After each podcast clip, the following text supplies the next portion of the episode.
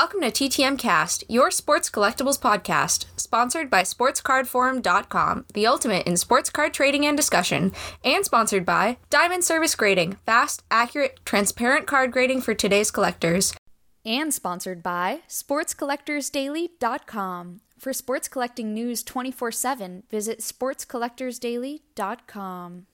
And now, here's our host, Jeff Baker. Hello, everybody, and welcome to TTM Cast, your sports collectibles podcast, where we talk TTM cards, autographs, collecting, and a whole lot more. It is season four, episode 16. It is the weekend of April 23rd. It is birthday weekend for somebody. We'll get into that a little later.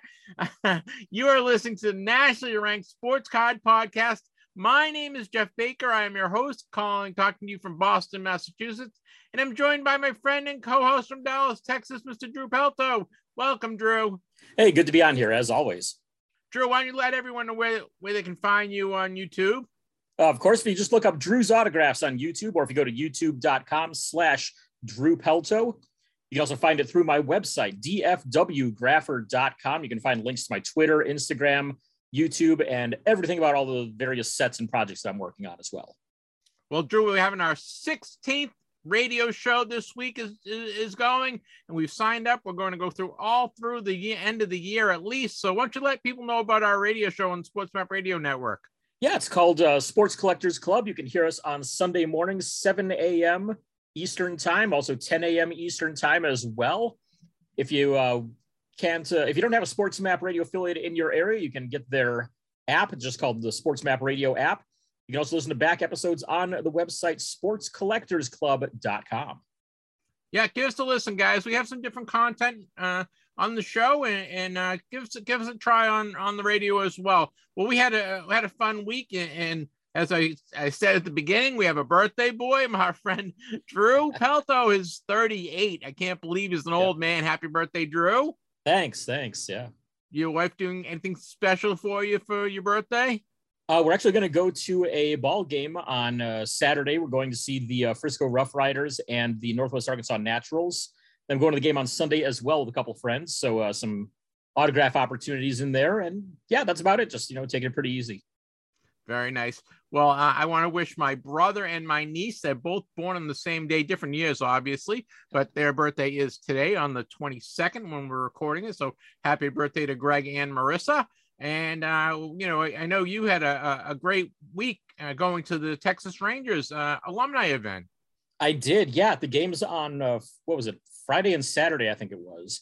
They had a couple of guys in town and signing autographs at each of those games. So on Friday the 15th, it was Jeff Burroughs, Toby Harrah, and Al Oliver that were out there. Um, pretty well run event, honestly. Uh, Burroughs signed uh, all three cards that I had. Harris signed three cards plus a photo.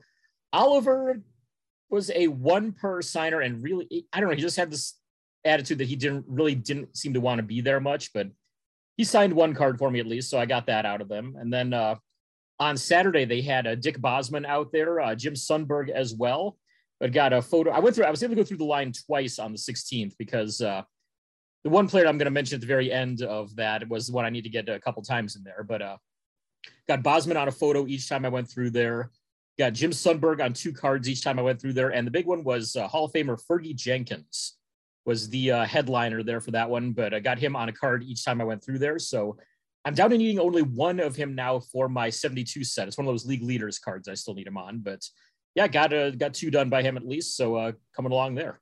Yeah, that hurts to have to pay forty dollars for a, a yeah. league leader card. I agree. Well, that's kind of that's kind of cool. I'm glad glad you had. Uh, sound like you had a great time. Uh, I just want to thank our, our, new sponsor, which Sports Collectors Daily, sportscollectorsdaily.com is joining the show. I also want to thank all the new listeners that we've been getting uh, for the last month. Our listenership is way up, and I want to thank all the guys that have been downloading and listening. We really appreciate it. Spread the word, let people know what we're doing.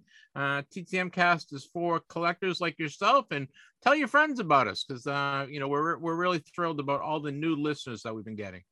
I do want to say real quick also, I talked to somebody while I was in line for Fergie Jenkins. I was talking to somebody there, and a guy overhears me says, Hey, are you good? The guy from TTM cast? And I'm like, Yeah, that's me. And I forgot to get the guy's name, so I would have given him a shout out right here. So, whoever you were, thanks for listening. And I wish I'd gotten your name. You know, shout me out on Twitter and give me crap on there or something. But yeah, I mean, Well- thanks for listening, everybody. And yeah, word obviously is getting around out there.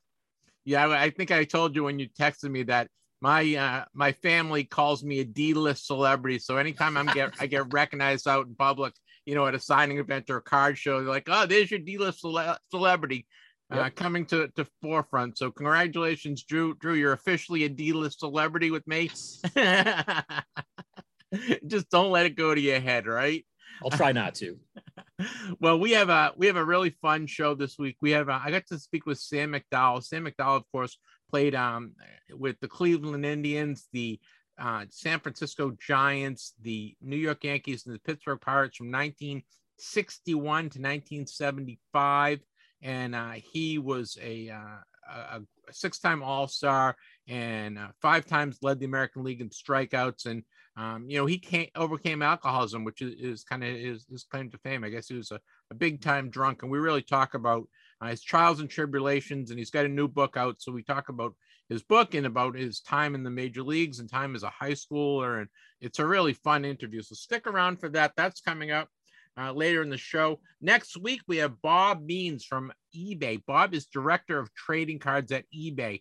And that's kind of like uh, my dream job. If it wasn't for uh, if it wasn't the uh, general manager for the Boston Red Sox, it would be director of trading cards for eBay because I know that is that is just a great job, don't you think, Drew?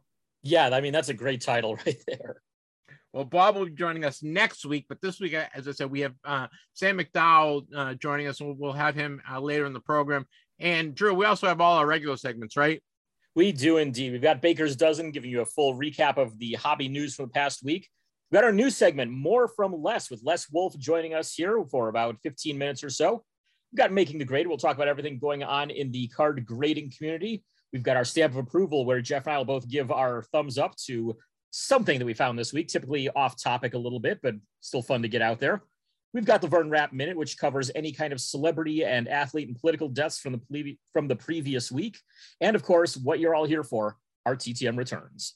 Yeah, we got it. We had some. We had a good week, not a great week, but we had a good. I, I would say we had an average week in returns. A lot of stuff going on. Sent out a lot of uh, TTM requests. I know you did too, Drew. Guys, uh, if you want to uh, send us comments, let us know how good we're doing, how bad we're doing, suggestions, uh, uh, things you like about the show, things you don't like about the show. If you uh, have uh, suggestions about guests, if you uh, want a, a question for one of our guests or, or a question for Les Wolf, uh, you just email us, and you can email us at TTMcast at yahoo.com.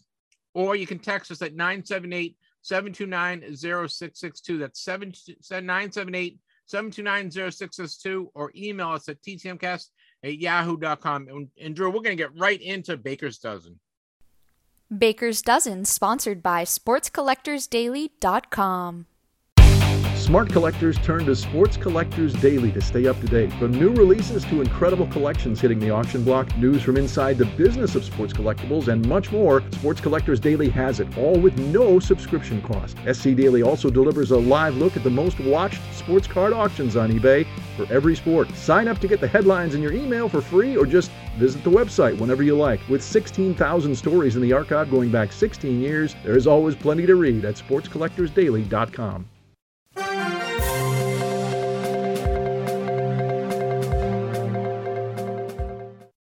Baker's Dozen is a news summary of what's been going on in the hobby, and it just seems it, it- I'm amazed at how uh, every week when we when, when we start putting together the segment, there's just so much stuff going on, and we just a couple things that no, some housekeeping things that I want to let people know before we get into the news segment. Um, I just want to make sure everyone is aware that I am writing a weekly TTM and autograph collecting column on Sports Collectors Daily. It usually posts like Monday or Tuesday, beginning of the week. Check it out, sportscollectorsdaily.com. You can type in, I think it's like TTM collecting or TTM news or something like that. And you can find uh, all the old articles. I've got three so far. and We're going to be doing this on a weekly basis, kind of a summary of what's been going on on the show, as well as what's going on in uh, TTM and autograph collecting. So I hope you enjoy that. Check that out. Let me know your your thoughts. If you have any suggestions for that, send me an email on that as well. Also, I was a guest uh, of John and John Newman on Sports Card Nation uh, this week, so check out his podcast. It, it posted uh, posts every uh, Friday, and I, we John and I talked uh, collecting and, and, podcasting and all sorts of stuff. So check out uh, Sports Card Nation this week. I was a guest, so John, thank you for having me. And uh, one other thing is, uh, I mentioned this last week, but uh, Sam McDowell asked me to spread the word that he's now charging twenty dollars per autograph for cards. He's charging a little more for uh, magazines and uniforms and stuff, but twenty dollars for cards. Listen to my interview with Sam, and you get his his whole um, new price pricing structure. But Sam wanted me to let everyone know that he is now charging twenty dollars. So that's a lot of stuff. And Drew, we have some some uh, earth shattering news, right? This this is break breaking news, breaking news, right? We do, yeah. So uh, this week it was announced between uh, Fanatics and Hasbro going into a joint venture and they're bringing back starting lineup figures after being gone for about 21 years now. Last ones came out in the early 2000s there, but anybody out there that's been a collector anywhere between the late 80s to the early 2000s there probably remembers those, you know, little five inch plastic figures. Well, they're going to be finally making their return. I haven't heard any specifics as to the uh, what sports are going to be involved in there, but when Hasbro first started doing it, I mean, they were involved in all four major sports. So I'm hoping it'll be kind of the same thing here this time around. But I'm definitely excited to see these making uh, making a comeback again. Yeah, well, Hasbro, I mean, Fanatics has, I think, everything but hockey, right? So I would assume that it's going to be basketball, football, and baseball anyway. And uh, my wife is probably the, the person that hates this news the most because they we don't need more stuff brought into the house. But I'm I'm kind of excited. Hopefully they they uh they're cool like they were when, we were younger, and, and it's great to see them back. Uh, just uh, we're gonna follow this one under the fanatics effect. We're gonna say uh, this is this is a good thing uh, Wawa Food Marts, which is in kind of the uh, New Jersey, Philadelphia area. They're a, a convenience store, uh, kind of like Circle K. And um, 7-Eleven is also there. There's rumors that they are both starting to sell uh, baseball cards, Topps cards, and, and that's good. Anytime you get uh, cards into the market, and I think Fanatics is one of their things is to make distribution easier and make it easier for collectors to get cards. I was actually in a Walmart today and they had a lot of uh, heritage and uh, a lot of Topps cards there. So it was good, good to see that there is a lot of cards out there. Now, as a collector, that's a good thing, but an investor, it might not be. So we'll we'll we'll see how it all falls out, right, Drew? But I, I think it's good. I definitely think so. I mean, the the easier it is for collectors to be able to access cards, the better. I mean, I remember when I was a kid, it was every week I'd take my allowance down to either either the local Kmart or this little shop in the mall, Joey's Candies sold cards there's the convenient food mart and the dairy mart, both just a mile up the road from me. Every week, one of those places would be getting all my money for my allowance there to buy cards. So it's good to see them in Wawa and 7 Eleven again. And hopefully that's going to be sticking around for a while. And hopefully people are able to uh, support that as well. Might get some more kids back into collecting, might even get some more, uh, get some adults who were collectors as kids and remembered seeing those as kids that uh, see them and get back into it again. Yeah, I mean, I think kids on a whole don't care about the investment factor of it, right? They just want to yeah. get the cards. They want to get the the cards they like and, and trade and play, have fun with their friends. So that's a good thing. Well, we had another record breaker in the, the auction world, huh? We did Bowman Chrome Red Refractor of Vlad Guerrero Jr. autographed as well. So, uh, nice high end card right there, but graded a Beckett 10 on both the card and the autograph. So, big name, big card autograph went for $552,000 at auction this week. So, another half million dollar card there that came out in just the last couple of years. So really big stuff there to be found here uh, here lately. Yeah, and and uh, those weren't high end packs, right? Bowman 19 uh, 2019 or 2018 weren't really high end packs. So you could you could pick those up in a in a hobby box or a blaster box, right? And they would just it was just something that that was a, a short print insert. It was, yeah. I mean, you could find those easily in Walmart at times, even so yeah, I mean, it's it's crazy the kind of stuff you can find just you know randomly like that. I mean, you just have to look at like Mike Trout's rookie card, for example, that came out of Topps Update in 2011. Well, you could find Topps Update blasters marked down half price in like 2012 for just so they could get rid of them. And I'm sitting here going, God, I wish I picked some of those up, but no, no, no I know totally you missed out on that you and me both. Well, we have some national news as well, and Drew and I will be attending the National Atlantic City at the end of July, and uh, they they got a lot of uh, they a lot of guys that are signing. They they made an announcement of a lot of guys that will be signing at the show. Yeah, put out a whole bunch of names in the football world here, especially Thurman Thomas, Vinny Testaverde, Jason Taylor, Jamal Lewis, Jim Kelly, OJ Anderson, and Barry Sanders all have been added to the autograph list along with some big baseball names as well. Goose Gossage is going to be there. Steve Garvey, uh, Dave Parker, Chuck Knobloch, and finally, the biggest thing for me is the VIP autograph signers. Of course, I've got the VIP pass. I know Jeff, you've got one there as well. So added to the list of guys that we're going to be seeing there. It's going to be Roy White, Bill Madlock, uh, Milt Thompson, Al Bumbry, and Art Shamsky in the baseball world. And from football, you've got a former Eagles, I believe, linebacker, Bill Bergey, and the legendary Washington kicker, Mark Mosley Both are going to be there as well. So getting uh, getting more full there on the list of the VIP signers. Definitely happy to see all that. But if you need autograph tickets, May 26th is the date that those go on sale. The show, of course, is in Atlantic City, July 27th through the 31st. And if you need more info, you can always check out their website. That is nsccshow.com. Yeah, and I think the VIP tickets are still available as well as regular general admission tickets. The super VIP tickets I think are sold out, but mm-hmm. um, I think it's going to be a great show. You know, in New York City, Philadelphia proximity, I think there's going to be a, a lot of uh, East Coast stuff there. Unfortunately, we'll probably see a lot of Yankee stuff, Drew, but. yeah, yeah. I, the biggest thing I'm looking forward to is I'm hoping to see some hockey stuff there because every national I've been to before this has been in Cleveland, and Cleveland is not a hockey market at all. So any of the hockey dealers are just like, forget it, we're not going to show up at all. Signers, yeah. they never have any hockey players signing. It seems like other than like they had Bobby Hull a few years ago, but that's about it. So I'm hoping to see more hockey stuff. Maybe I can finally knock out some of the sets I'm working on, and probably not too likely. I mean, I've got some big names in a couple of those, but maybe I can at least put a little chip away at the stone just a little bit more there. Yeah, I was at the the um, Rich Altman show this past couple weekends ago in, in uh, Wilmington, and there was a ton of hockey stuff. So I'm sure some of the Boston deals will be be down there. I know there's a, a couple guys in the Philly area that I'm sure will be there. So it, it's really a great show. So uh, check it out. It, you can all the information on the national is at nsccshow.com. Check it out. Uh, we got some new releases we want to make everyone aware of. Uh, Panini 2021 Prism Collegiate draft pick baseball. That's right, 2021 Panini Prism College draft pick baseball. There are five packs per box, eight cards per pack. There's five autographs, five silver prism, and five inserts. And you get you get that for about $125. So this is kind of um, you know, a futures futures buy, right? You don't know. Some of these guys might turn into be, be the next Mike Trout or or um, Bobby Witt Jr. But you know, it, it's a it's a nice product. You, you know, I'm not sure. Prism the Prism has the um the rights, the logo rights in for college for collegiate, right? Yes, it's a collegiate product. So anybody who is drafted out of college can have their logos on there. High schools, it's a little bit kind of a tougher situation there. Some of them will, some of them won't. But yeah, I mean, anybody that's in there from a college, it's going to be right on there. So uh, definitely better than having you know shopped out of there and everything. So I definitely like that. Yep, Topps had a uh, had a cool release the other day as well.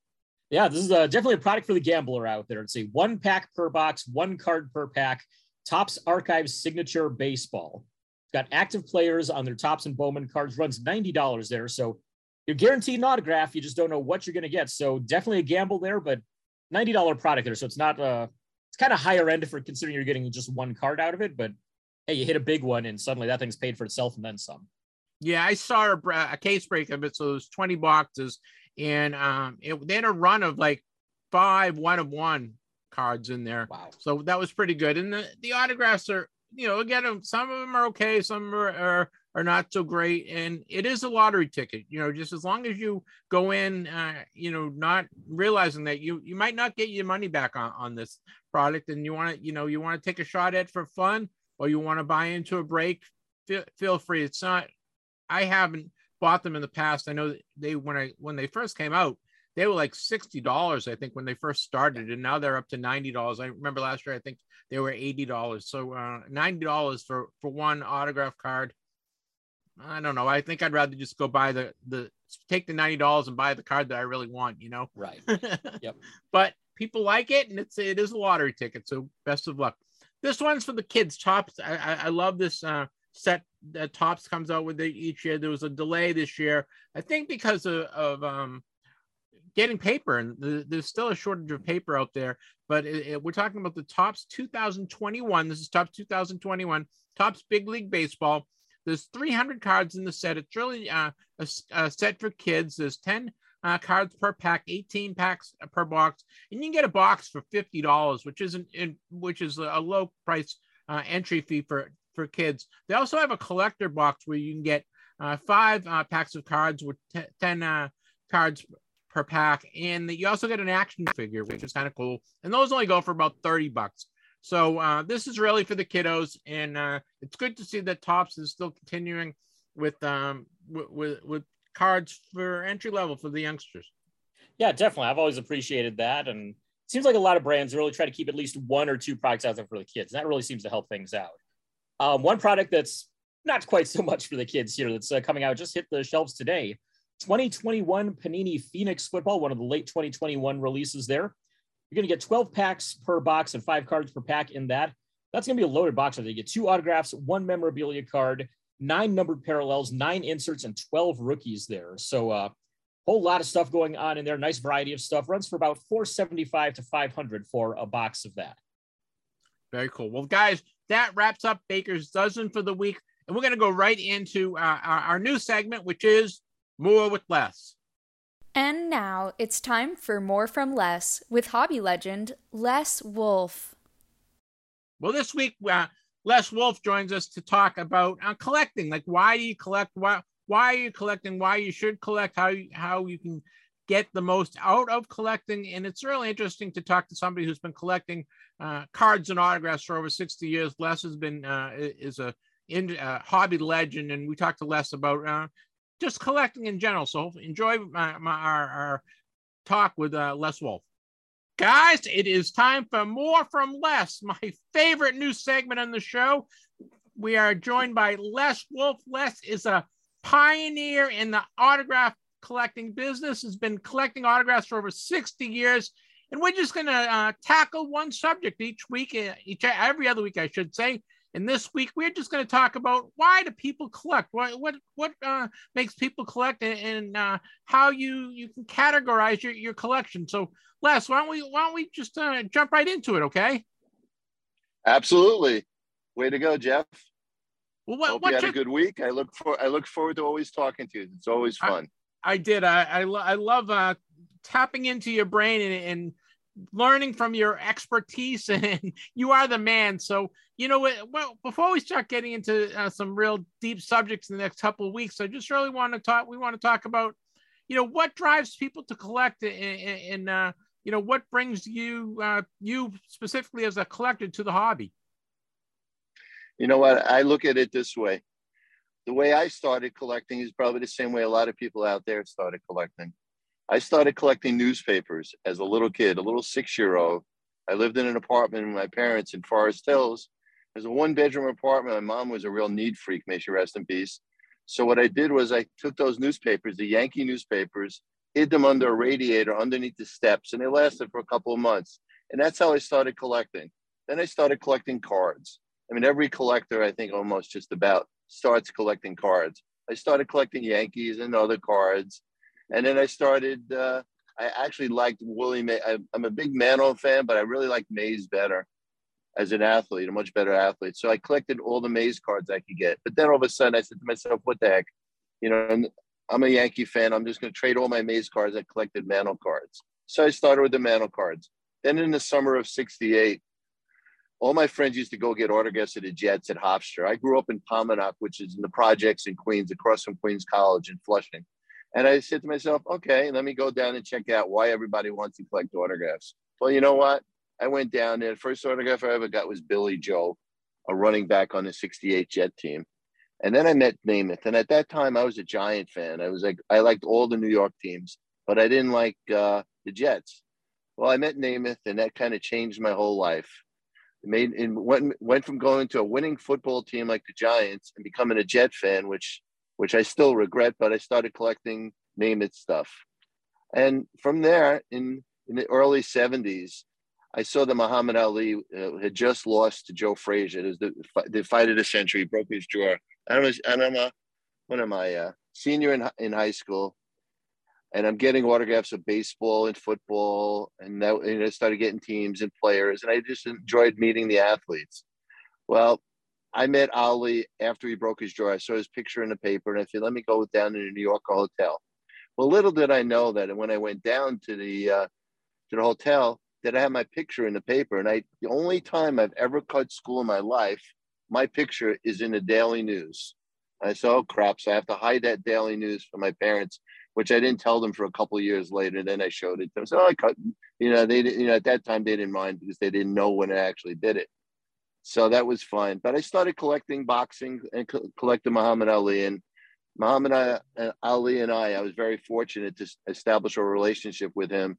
One of the nicest men I've ever met in professional sports. I, I used to trade him pictures. I remember I, I read up on him and he collected, he loved, he loved Sugar Ray Robinson. That's his favorite boxer. So I gave him a Sugar Ray Robinson autograph. In 96, I was contacted by Howard Bingham and TNT. I did a special with him with all my memorabilia, my signed stuff, and some of the programs I had. So I started collecting Ali. And then I, I said to him, I was collecting baseball, all the Hall of Famers on yellow Hall of Fame plaques, which I recommend everybody to collect that because some of them are cheaper. The, the newer guys are more expensive, like Jeter is going to be an expensive plaque, but that's an attainable goal, except for Fox and Goslin and Campanella. Most of those are, are fairly reasonable. You can get them. But I figured that was a definite way to get all the Hall of Famers, and it wouldn't be that expensive, as long as you don't go after the real tough ones. The, you know, the obscure guys that only played a few games or played in the Negro leagues where their autographs are impossible. So I started collecting the Hall of Fame placards, and from there I said, okay, what else can I complete? So I collect every Heisman Trophy winner. The hardest one being Nile Kinnick. I have book I have a book signed by every Heisman Trophy winner that was alive when the book came out, and I started doing that. So I collect now remember, I collect Muhammad Ali. I collect all the Heisman Trophy winners, all the Yellow Hall of Fame placards, and then I decided, let me, you know, another. And I always watch boxing with my dad. I said the Baseball Hall of Famers is virtually impossible to get every Hall of Famer's autograph. And I tried for. I built major collections of major dealers and collectors and celebrity out out celebrities out there but I said, I'll never complete that. I completed a black and white black collection for two different clients of mine. I said, I'm not, I'm, I, I don't want to do that. It'd be too costly and I didn't have the money. So I said, let me get every heavyweight champion. So I have in my collection, with one exception, every heavyweight champion that ever, since John L. Sullivan to present, everyone on a signed photo except for Marvin Hart, who's one of the most impossible autographs to find. So I collect all the heavyweight champions. But I, what I stress to people when I do my lecture, collect, invest, protect, and preserve memorabilia, I stress to people collect what you like. When you go to your first baseball game, you remember the first time you ever went somewhere. You find an athlete somebody that you idolize and somebody you like, and collect that person's stuff. And don't worry about whether or not they're a Hall of Famer or anything. Just just collect because you like to. Because too much of in our in our hobby are collectors out there that don't. They just do it for the money. I started out not doing it for the money, and and I still collect it not for the money. I collect for what I like, and that's the key to everybody's collection. Because once you collect stuff that you like and you enjoy, it, it doesn't become. It's not really a business. It's still something you enjoy. So I separate that from the business. And one of the main reasons why I had to become a dealer because I needed to afford my addiction of collecting autographs. I'd get, I'd try to get at least two autographs of everybody I got I try to give them pictures of something that they'd remember me by and be nice to me. So I've always had that motto, and that's what I've always done. And always, you know, you got to make sure you collect with the, the proper pen on whatever whatever items you're getting signed, whether it be a, a baseball, you want to get it on the sweet spot. You don't want to touch all the white panels. You want to touch red panels. Preferably wear a glove. You an ex, use an extra fine point blue pen on that. You can use Staedtler pens on on baseball cards. First, you got to you got to erase the glare on the um, the film on there, either with baby powder or a towel or something, and usually get a Staedtler pen. Sharpies sometimes don't work on those, and and on photos also, I usually like to use a blue Staedtler on that. And uh, Topps and Upper Deck and all the card companies, they use Staedtler pens on all their items when they get them signed. And what, what you gonna say? I was gonna say uh, collecting is uh, should be a personal thing, right? Because we have all these these new collectors into to the hobby in the last year or two, and there, you know, there's a lot of people out there that are just collecting to flip to to make a make a buck on it. And I think what you're, you're suggesting, mm-hmm. and I totally agree, is that that you make it a personal thing, so it's more enjoyable. Exactly. Like I like I, I did something that I recommend everybody out there to do that was one of the most enjoyable things I've ever done in my life. I have two young boys at the time, and my wife would take off from her job And what we do every time in the summer, after the kids went to sleepaway camp and went to camp, we did different stadiums in different cities. So maybe we we try to stay at the hotels, and I'm friends with some of the athletes. One's a manager still now, and I, I try to stay at those hotels and get get take the kids and get their autographs. And we'd go to the stadium and wait for autographs, wait for foul balls. It, it, it just made it so much fun. My oldest son, Bradley, at that time, you know, he got he, he really loved pizza. He was a very finicky eater. So he'd find the best, he'd go on Yelp and find the best pizza places in every city we went to. Well, meanwhile, we've gone, I, I can't even count how many pizza places we've been in our lifetime, but it, it just made everything so family, so much enjoyable. Now, my kid, you know, we were lucky we were at one of the first games that Trout was at, and he signed autographs off the field. And that was great. You know, meeting all these guys on the field when you were able to get close to them it was so much fun. And I, all the stuff my kids got, I let, you know, I kept, I've gotten a lot of stuff for them. And it, it really, really bonds your family together, especially if you like sports. Thank God my kids did like sports and they played it. My wife would just, would just be like the food getter.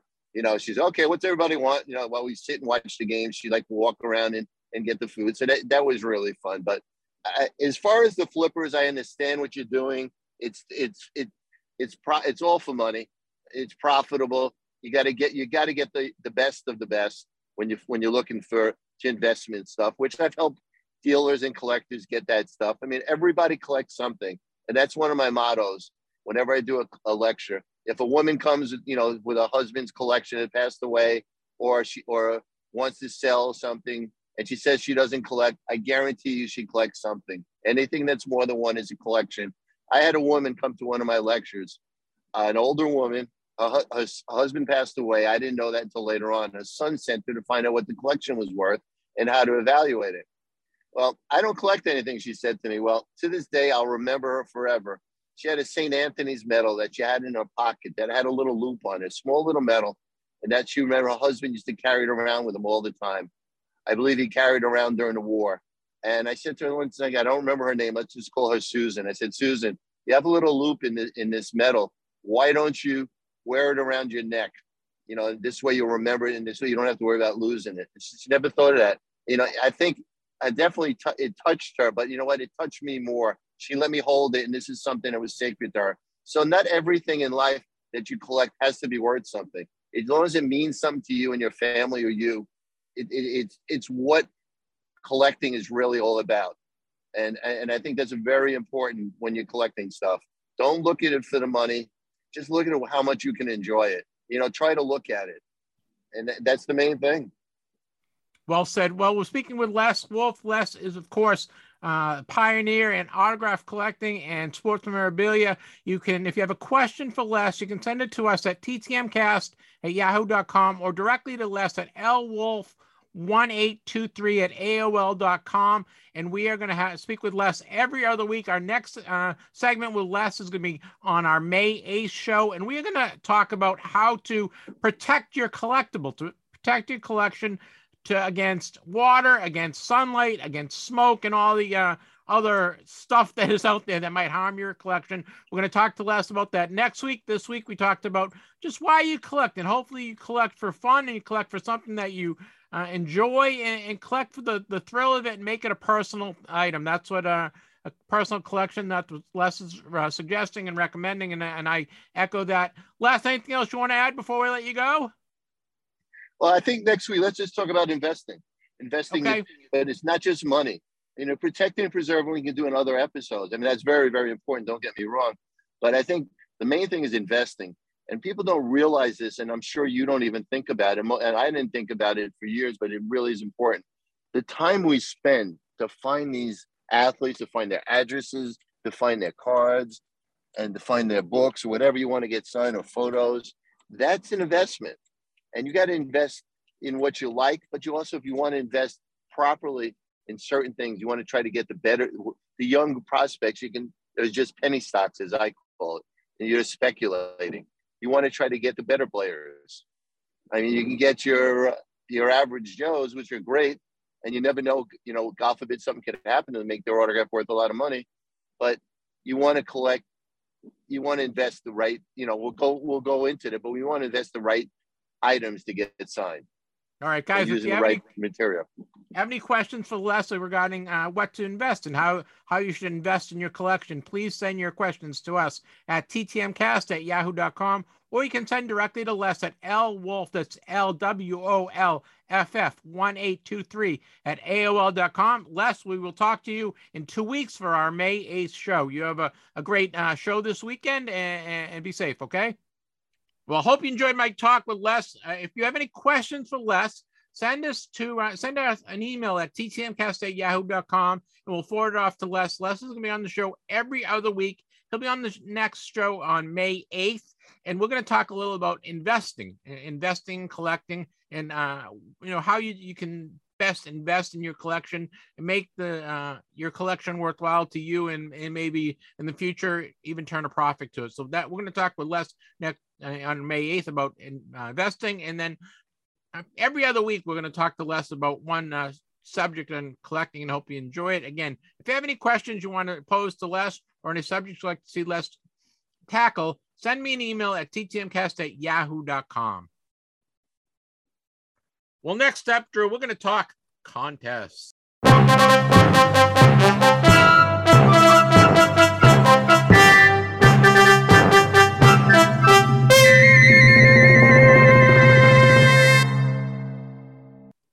So, da, da, da, the trumpet, the fanfare. Drew loves when I do the, the, the sound effects. well, I gave away a, a, a, CSG hat from our friends at CSG. We had Andy Bromon last week, who was the uh, vin, vin, senior vintage card grader at uh, CSG, and I want to thank them for donating the hat. And uh, Mike M from Florida won the hat. So congratulations, Mike. We'll drop that in the mail to you next week. And, and thank you for listening. This week, we're going to give away a uh, C, Sam McDowell autographed book, a copy of Sam, Sam McDowell's brand new book. I'm gonna, I think I'm gonna run this this contest for two weeks to let a lot of people get in, uh, enter into it. So if you want to enter, how do you enter, Drew? That would be ttmcast at yahoo.com. Just send us your name, your mailing address, or you can get in our text line that is 978 729 0662. Sam, Sam's book is really good, and we're going to talk to Sam later in the show. And uh, I read it; it's a great book. Uh, you can, it's available on Amazon and it is called let's get let's get the title right so we, we can you can find it easily it's the saga of sudden sam the rise fall and redemption of sam mcdowell right here in hardcover drew's got one we'll hold too. up our copies yep have you read it yet i have not my dad got me a copy of that and also uh, the ultimate cleveland indians time machine book which is written by the co-author of uh, mcdowell's book there martin gitlin who used to write for my hometown paper in uh, lake county ohio so I've been reading through that uh, Ultimate uh, Time Machine book first there, and then I'm going to go to McDowell's book probably next week. Yeah, well, it's a good book. So guys, if you want to win an autograph copy, uh, Sam is, is is glad is going to autograph a copy for us, and, and we'll send it off to you. Uh, might be a couple weeks delay before you get it in your hands, but I, I promise it, it'll be a uh, something you can add to your collection. Just send me an email. Just say you want a Sam McDowell book, and send me your name and mailing address to tmcast at yahoo.com. Well, that wraps up contest. We're going to go right into making the grade. Making the grade is brought to you by Diamond Service Grading. Fast, accurate, transparent. Diamond Service Grading takes the mystery out of grading. They proudly have the best encapsulation in the industry, with an amazing inner sleeve that not only protects your collectible investment, but looks great as well. Easy to submit, quick turnaround. DSG Grading is ready to grade your cards today. Visit dsggrading.com to learn more. So making a grade is a summary of what's been going on in the grading community. Just uh, we made every we, announced this last week, but I think it's worth noting again. Our friends at CSG have a new uh, award that they're uh, launching, and they're calling it the 2022 CSG Registry Awards. And uh, is the first time ever they're going to be having a CSG Registry Awards. Uh, they they have launched the CSG Registry in September of 2021, and all you have to do is just enter uh, CSG. You go to csg.click forward slash awards to register. It's csg.click forward slash awards to register.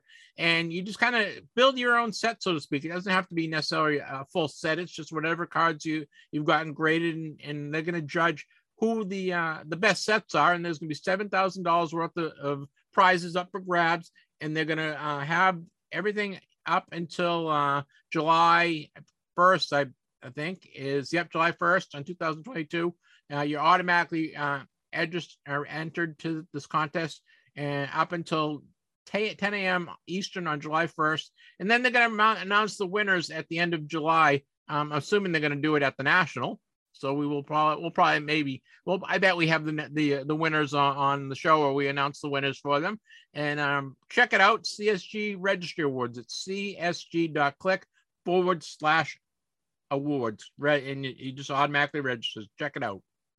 Got some uh, long-awaited news from Beckett. They have opened back up their standard service. So uh, for anyone looking to uh, get their cards graded on a little bit of a more affordable price, thirty dollars per card.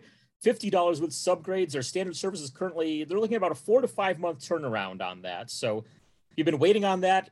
Your prayers have been answered. It's back open. Jump on that now while you can.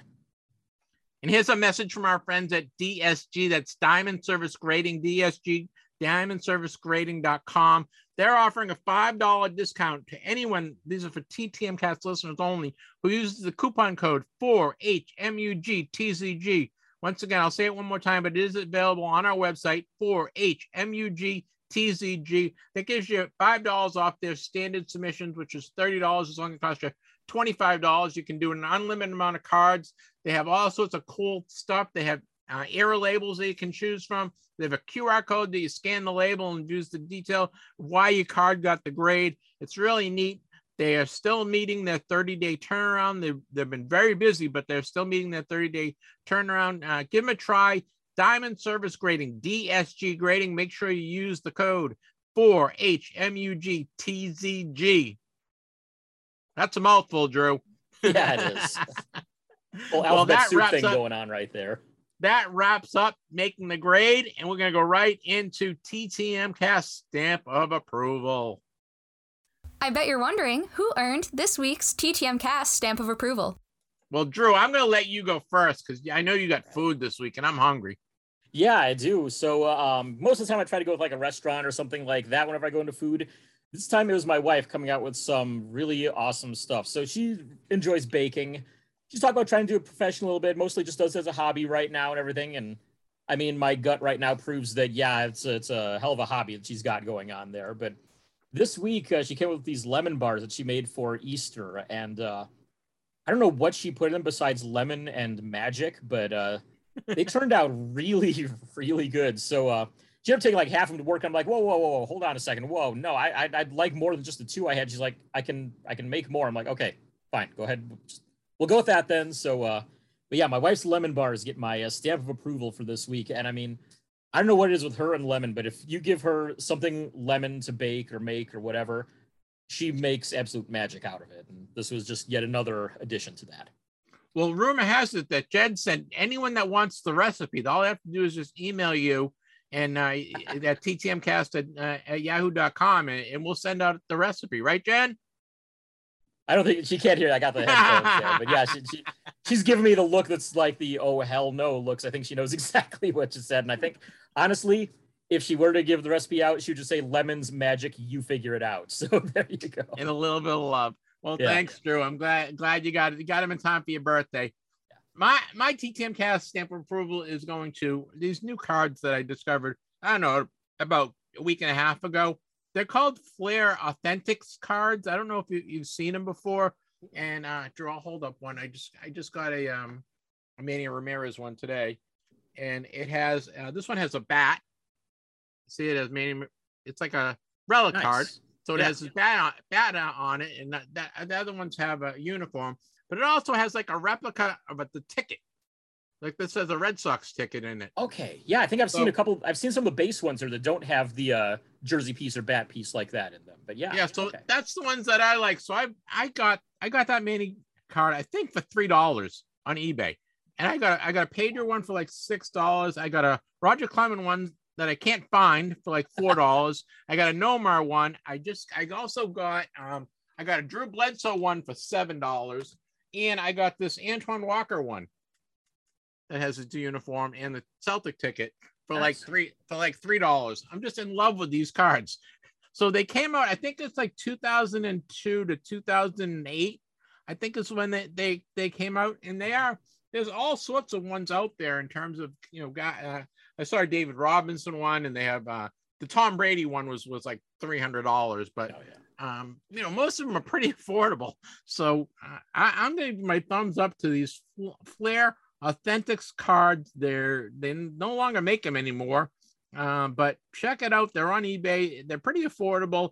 Uh, I know for some reason memorabilia cards, the cards with memorabilia on it, the uniforms or the bats, don't hold the value. But I don't really care. I think they're really cool.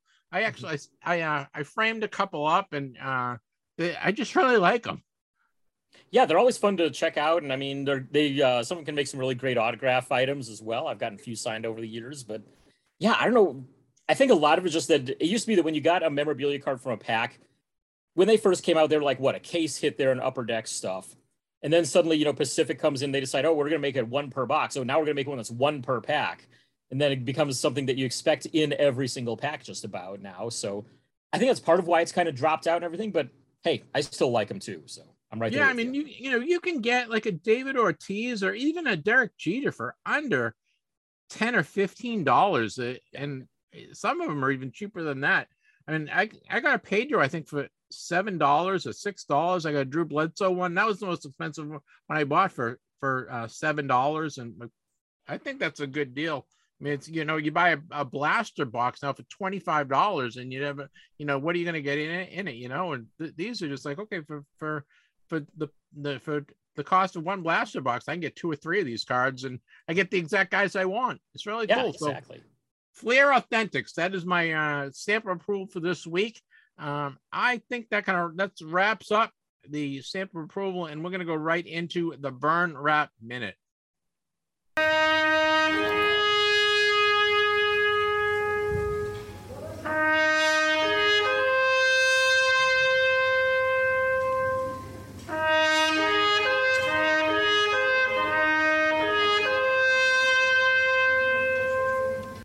Well, the Vern Rapp Minute is dedicated to Mr. Vern Rapp, who passed away prior to me sending out a TTM request. And we do this as a service to our fellow TTMers uh, to let people know who passed away in the world of sports and celebrity, uh, just so they're not embarrassed by sending out a TTM request. Some some of the guys that passed away were TTMers and, and some were not, but these are all people that played professionally or, or were uh, you know celebrities in one way or another. So the first one, um, we know we lost another AFLer, uh, Daryle Lamonica. He was known as the Mad Bomber, and Howard Cosell actually gave him the nickname.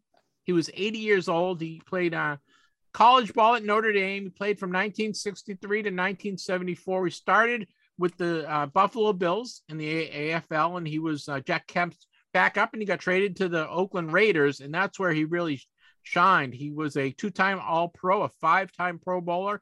He was the 1967 AFL Player of the Year. He played in Super Bowl two in 1967, uh, and he was, you know, he was a, he was a, a, gunslinger. He was the first gunslinger for Al Davis, right? He's the guy that kind of uh, gave Oakland their, um, you know, their their uh, what do you call it? Their identity, right? As a, a team that liked to pass and throw the ball, uh, and uh, he wasn't a TTMer, uh, but you know, we're we're we're sorry to see somebody from any any of the AFL guys, the the you know the few and far between now. And Daryle Lamonica was 80 years old.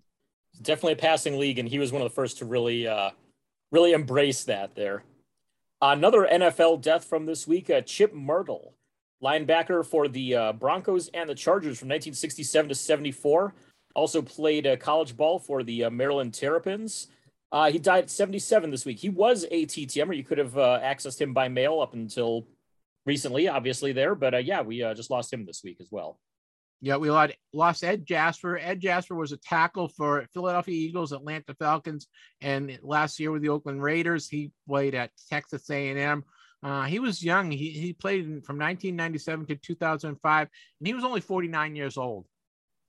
Another fairly young one, this time in the world of hockey, Tom McCarthy, age 61, played all throughout the 80s, 1980 to 88 as a left wing. Uh, mostly played with the North Stars and the Bruins, 146 career goals, so pretty solid player there in that time. Kind of surprised he was not a TTM signer at all, but uh, yeah, he was. I mean, North Stars and Bruins are that's. I mean, Bruins are your hometown team. The North Stars, of course, have a cult following after they left Minnesota. But yeah, he died uh, age 61 this past week. Yeah, I looked at his career. He was one of those, you know, because he played for the Bruins, so I I remembered him, and you d- didn't realize he was a pretty good uh, goal scorer in his day. He he had one year, I think he had 39 goals. He had uh, a few years that he was over 20. Um, and I remember being him being a solid player. So uh, you know, it's too bad when, when when guys that you follow, you know, I followed him obviously in the 80s and uh, he I remember him, him as being a solid player, but I, I was surprised he wasn't a TTMer as well. The last one, this one kind of hits home for both Drew and I. Um, a great TTM or a, a, friend of the hobby. Uh, he just passed away today, and we're talking about uh, Guy Lafleur, the flower. He was 70 years old. He was a five-time Stanley Cup champion. He uh, was elected to the Hockey Hall of Fame in 1988. He played for the Montreal Canadiens, the New York Rangers, and the Quebec Nordiques. He played the last two years with Quebec. He had 560 career goals. He's certainly in a top 10 all time uh, hockey players and probably one or two in terms of TTMers, in terms of uh, signing and signing quick and being gracious and gracious to his fans. Uh, unfortunately, he was a chain smoker in back in his day, and it kind of caught up with him. He passed away from from lung cancer. I just saw probably what maybe two months ago, right, Drew? We we reported this that he was no longer signing because he he was quite ill. But, yeah, it was uh, about yeah, I was thinking about a month or two or so, and they I, he was supposed to have a private signing coming up in that time too, and I don't know if they conducted that at all or not, but yeah, I know he cut off TTM's back. I want to say yeah, February March somewhere in there. But he was he was a great TTM. I, I think I got two or two or three things signed from him uh, uh, on two different occasions. So uh, it, it's nice that I had a chance to add it to my collection. But uh, as an opponent, you know, he was respected. I kind of, I kind of like him, him a little to uh, Derek Jeter as a Yankee. You know, what I mean, I I respected Derek Jeter as a Yankee. I hated going up against him. Same thing with Guy Lafleur I, with the Montreal Canadiens. I hated the Canadiens, and I hated going up against Guy Lafleur, but I certainly respected him because boy, could he skate, and he was he was a hell of a player. He's one of only two players I can think of who who played in the NHL after being elected to the Hall of Fame because uh, you know he retired, got into the Hall of Fame, and then made that comeback with uh, Quebec there around like I want to say 89 to 91, somewhere in that range there. So uh, he and Mario Lemieux are the only two that I can think of who did that. But uh, yeah, definitely. I mean, like I said, one of the best TTMers. He was one of the first group of he was among the first group that I ever mailed off to Canada. This is talking back like back in 1997 or so. I sent off to him a couple of guys who were playing for Vancouver and uh, both the Richard brothers around that time. And uh, but yeah, he was. I mean, he was always great about responding for you know several decades there at least, and probably even longer than that. But uh, yeah, great signer, great friend of the hobby, and definitely gonna be sorely missed. Yeah, and he was also a quick turnaround. It was. Yeah. I, I think the first time I sent it to him, I probably got it back in less than a week, and that was going to Canada. You know, I mean, it was just it was really quick. So uh, our condolences go out to all friends and family of anyone that has lost anyone this week we are certainly sorry for your loss. And uh, you know, Guy Lafleur hits home because obviously growing up, he was a, a I, I was a huge fan of his, and uh, as a TTMer, it was it, it was uh, a shock when I saw that he passed away today. We're gonna go right into our TTM returns for the week. Coming up the next is TTM returns. Now is the time to submit your sports cards to CSG. CSG offers some of the fastest turnaround times in the industry at the most affordable prices, ranging from 3 to 45 business days and grading fees as low as $12 per card. Take advantage of the improved turnaround times and get your cards back in your hands with the new CSG label. Faster than ever. Go to csgcards.com for details. Well, guys, this is why we do it, right, Drew? This is why we, we, we do all this TTM stuff and all the silliness because we love getting the mail. We love getting our autographs back. Drew, why don't you take away? Why don't you why don't you handle your returns first?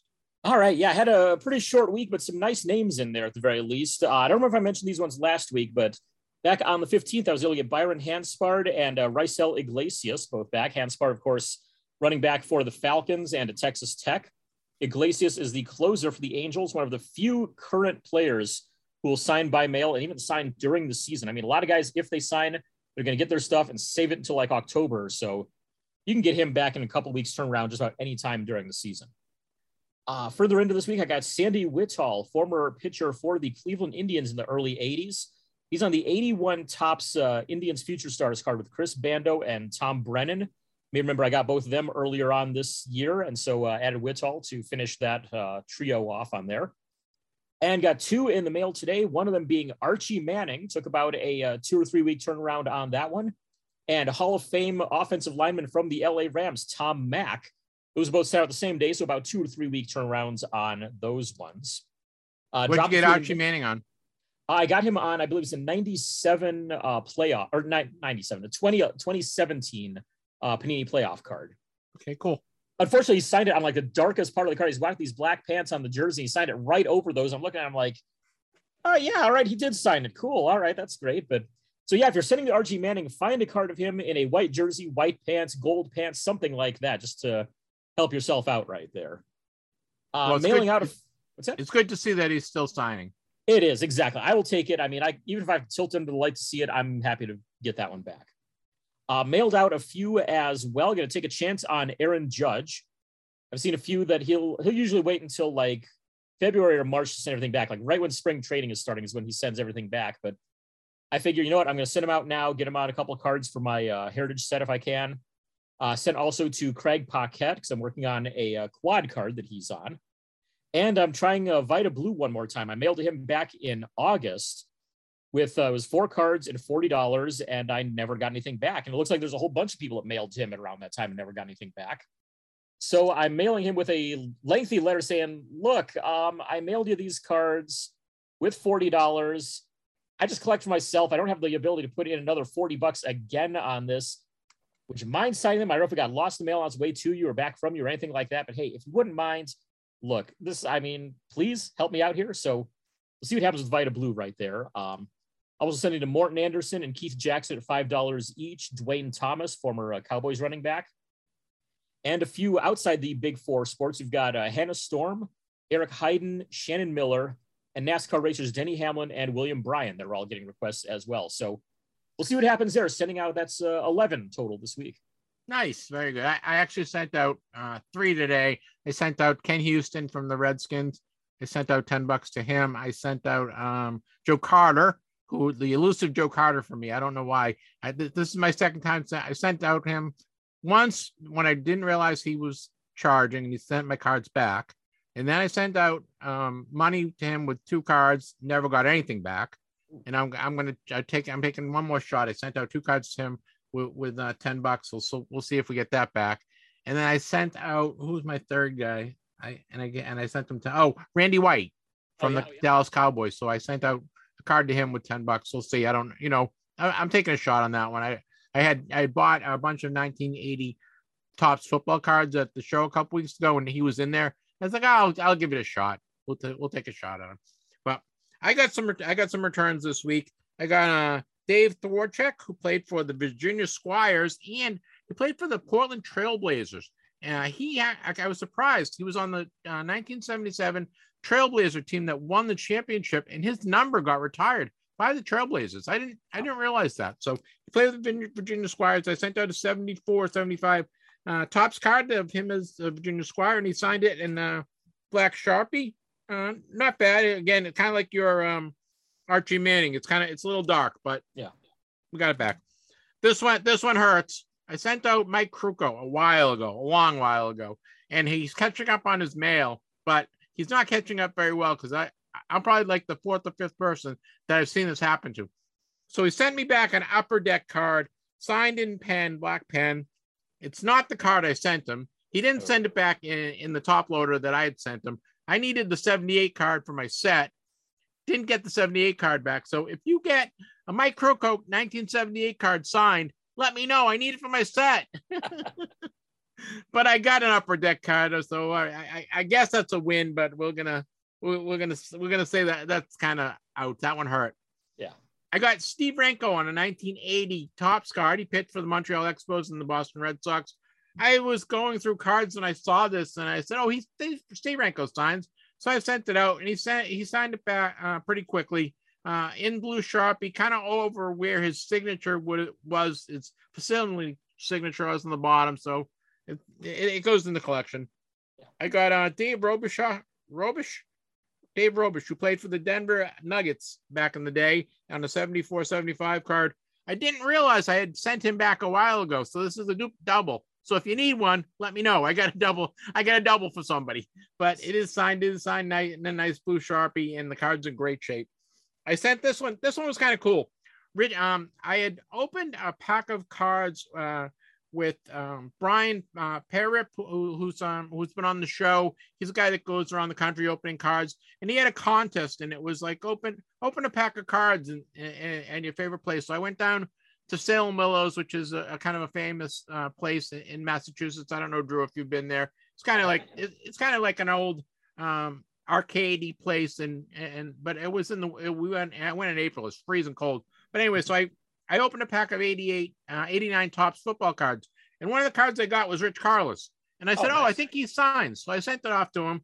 Rich signed it, nice blue sharpie. He actually sent me his business card, so I'm hoping we might have Rich Karlis on the show. I, I sent out a feeler to see if we can get Rich Karlis on the show, but he signed my card in less than uh, uh, two weeks, and it, it's he was a barefooted kicker for Denver, so I thought it was kind of interesting.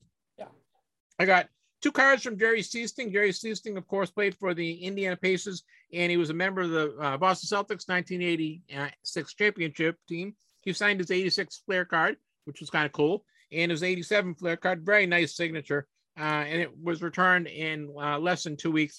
And lastly, this was another card I was just flipping through, and I saw, oh, this guy, this guy signs. His name Dave Revering, who played first base for the Oakland A's back in the day, 1980 Topps card. He signed uh, blue sharpie, and uh, quick turnaround, less than two weeks.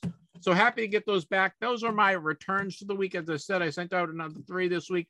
I sent out probably 45 or 50 last week. So I've got a lot of lot of uh, requests out there, and hopefully they'll start be uh, filtering in in the next uh, week or so because I've got uh, a ton of football and a ton of basketball out there, and I have uh, I probably did another fifteen or twenty baseball like two weeks ago. So I got a, I got a lot of requests out there. We got it. We got to get it. We got to get some returns. You know, Drew. We definitely do. And I was actually looking through because you know my birthday being tomorrow. I'm thinking, all right, hey, how many how many have I gotten back on my birthday in my lifetime? The answer is one. Ever. One. 2012, I got Glenn Hall back on my birthday. And aside from that, I have never had another April 23rd success in my entire life. i have to check that. My birthday is July 7th, and it's usually right on because it's right around 4th of July. So I kind of usually I don't like to send out during holiday times. I'm mm-hmm. I, am superstitious about that, and I, I kind of want to like. I usually take the Gene we Christmas and New Year's off. I usually don't send out around Thanksgiving and July 4th. I and Labor Day, those kind of weekends, I I kind of give people a break. So I bet I don't have many returns then as well. But well, that that that wraps up returns. I said we got a lot of returns coming up, but uh, we're gonna go right into our TTMcast interview of the week. This week's interview is brought to you by Certified Sports Guarantee, CSGcards.com for superior sports card certification and grading. As I said in the intro, I got a, the pleasure of interviewing Sam McDowell. Sam McDowell, of course, played for the Cleveland Indians, the uh, San Francisco Giants, the New York Yankees, and the Pittsburgh Pirates from 1961 to 1975. He is uh, was a five, six-time AL All-Star, five-time strikeout leader. Uh, he was uh, a big guy, a big pitcher, big left-handed pitcher, and who was a pretty good pitcher in his day. But he was also uh, an alcoholic. And uh, Sam writes about his trials and tribulations and the ups and downs of his major league career, and, and just you know what how he, uh, his personality and how he became an alcoholic and how he overcame that. And it's really an inspiring and, and fun book. It's it's it's a quick read. Um, so um, please enjoy my interview with uh, Mr. Sam McDowell. But first, here's a message from our friends at CSG. CSG is excited to reveal its brand new certification label. The new label, matched with the hobby's best holder, will enhance and preserve your cards like no other certification option. Green is gone in favor of a black, silver, and gold palette that will complement the colors of any sports card. Up your collecting game with the new CSG label, as well as the fastest turnaround times at the most affordable prices. Get the new label today at csgcards.com. Joining the show and welcoming Sam McDowell. Sam is a veteran of I don't know, a lot of seasons in the major league. Sorry, Sam, I didn't get the number, but he played from 1961 to 1975 with the Cleveland Indians, San Francisco Giants, New York Yankees, and Pittsburgh Pirates. He was, of course, a left handed pitcher.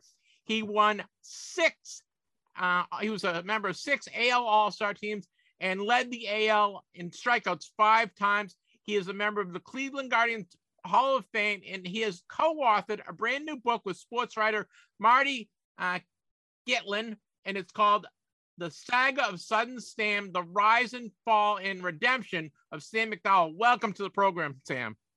Thanks. It's good to be here.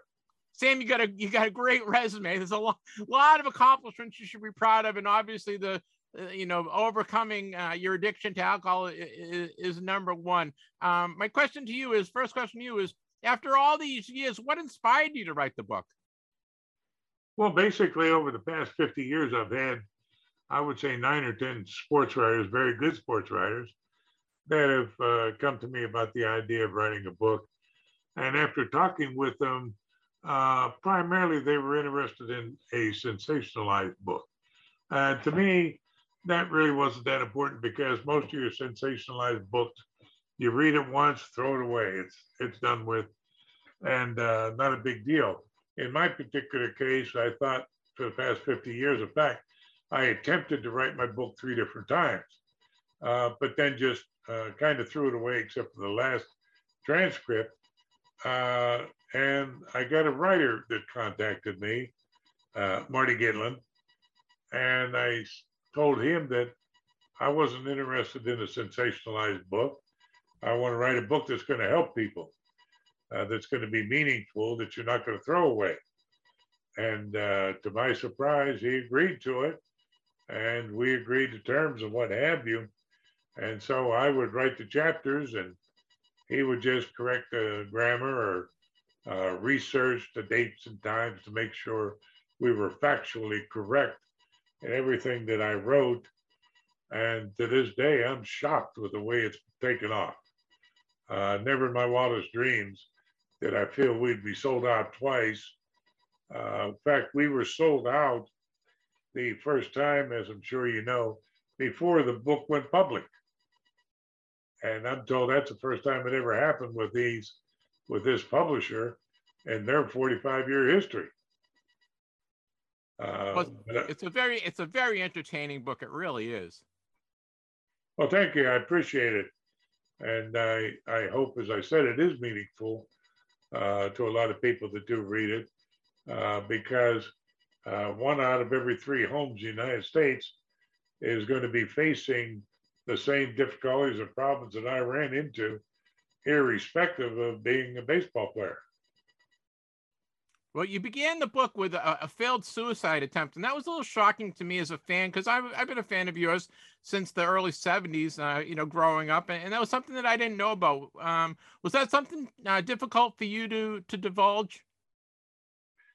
Uh, not really. I've been, uh, I think, and you might agree with me that throughout the entire book, I've divulged an awful lot of things uh, about myself, and I felt that it was needed so people knew the truth, knew the facts, uh, uh, knew the pain, the suffering that actually goes on, and also know the beauty uh, uh in the end uh, that is there for everybody, not just those that have an alcohol or drug problem, but those that might have an emotional problem, psychological problem, uh, those that have depression, and so on. there is answers.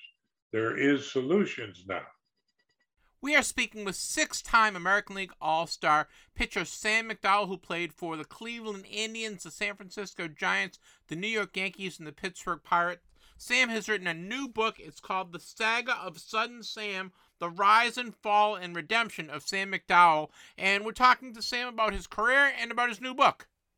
Do you think that um, you put that at the beginning of the book to just to show us how deep you had uh, sunk in, in your life?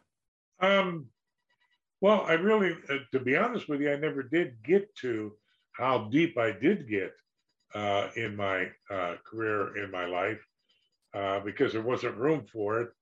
Uh, but Marty thought that would be a good catching uh, chapter to actually help the reader understand that this is not your typical chit chat baseball book, you know, read it, throw it away. And now you can talk about the Indians and their downfall or their uprising or what have you. But it was far more meaningful. What surprised me was that early in your life, it was filled with so much despair and depression. Uh, you know, despite the fact that you were so talented on the field and you had so much success as a high schooler and, and even, you know, as a young adult. Um, but ultimately, uh, you kind of succumb to suggest, uh, addiction, addiction, excuse me. That's easy for you to say. I know. Addiction, there you go. was it difficult to, for you to go back and relive some of um, your earlier days and kind of be introspective about how your parents played a role and how you growing up, you know, how it uh, affected you growing up? Not really. No, not really. It. Uh, I thought that was necessary in order for individuals to truly understand uh, how individuals can go, what the pathway is, what the route is, uh, in which they can find inner peace, happiness, uh, really be a success in their second career, and so on. Uh, people don't understand that or realize uh, that it's there, that it's available. They may not know where to go get it, the help that they need, but it's there now. It's not like the old days where there was no solution. There is a solution uh, today. And uh, I'm perfect proof of going through the living hell, uh, in which it is a living hell as you read in the book. Yep. And be able to actually, uh, in my particular case, I thought it was a mental illness.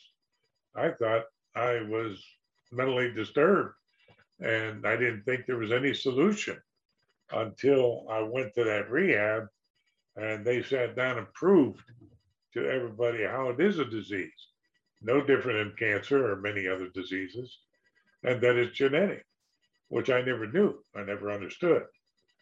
Uh, that's why I, when I was going through my own recovery afterwards, because of all the different coursework that I took during my career to try and figure out what was wrong with me, trying to help myself on the mound, I had uh, gained quite a few credits.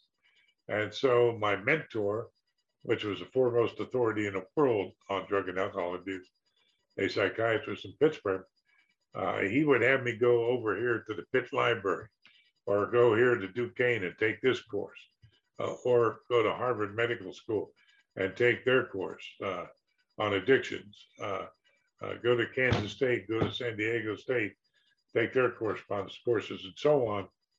So I did fully understand, or uh, that I would fully understand what it is that's going on, how the chemical changes take place from birth uh, not because you drank alcohol later on, but those chemical changes were there long before you ever took your first drink. And then the effect that it has on the body and how an individual can prove it. And that was one of the things that I was very, very happy with is when I did introduce my programs to the Toronto Blue Jays and the Texas Rangers. I knew that you cannot go and sit down in front of the players and hand them a bunch of bullshit or try to get them to sell on an idea, it, they're not going to believe you because they're being sold on a daily basis something from somebody all the time. Yep. And so my idea was to let them prove it. I wasn't there to prove I was an angel or a saint, but what I was there to do was to understand fully. I know how a player thinks. I know he's not going to think much about what I'm saying. But if he can prove it to himself, what's happening? What's the feeling? How he's thinking? When he just went out last night and had too many beers, what effect it had on him the next day in the game? And once they saw that, that it wasn't bullshit, that I knew what I was talking about, I had them. We are speaking with six time American League All Star pitcher Sam McDowell, who played for the Cleveland Indians, the San Francisco Giants, the New York Yankees, and the Pittsburgh Pirates. Sam has written a new book. It's called The Saga of Sudden Sam The Rise and Fall and Redemption of Sam McDowell. And we're talking to Sam about his career and about his new book. Well, uh, as a youngster, as a, a high school uh, senior in high school, I believe you were a batting practice pitcher for the Pittsburgh Pirates, but there was uh, one guy that wouldn't face you. How come? Yep, Clemente. I I was a little wild for him, and throwing 103 miles an hour, uh, that wasn't conducive to Roberto getting in the batting cage.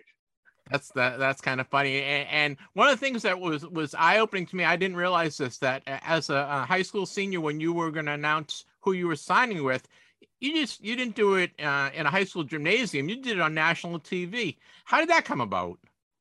Well, actually, I did announce it earlier in the newspapers in Cleveland uh, because uh, the day that I graduated from high school, the following day, that's when my parents started visiting with all the scouts at the time, 16 of them uh, at the time, and made the rules that uh, you make one offer, that's it, your best offer. My parents didn't want to upset anybody and have negotiations go back and forth and so on.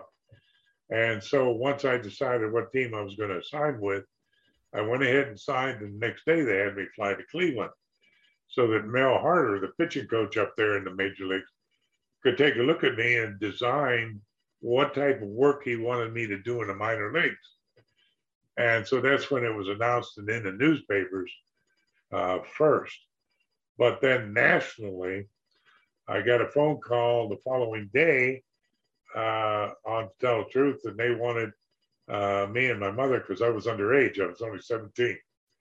They wanted me and my mother to fly to New York and be on that show to tell the truth, which I was. And of course, it was now announced there nationally. Were you nervous? Not uh-huh. really.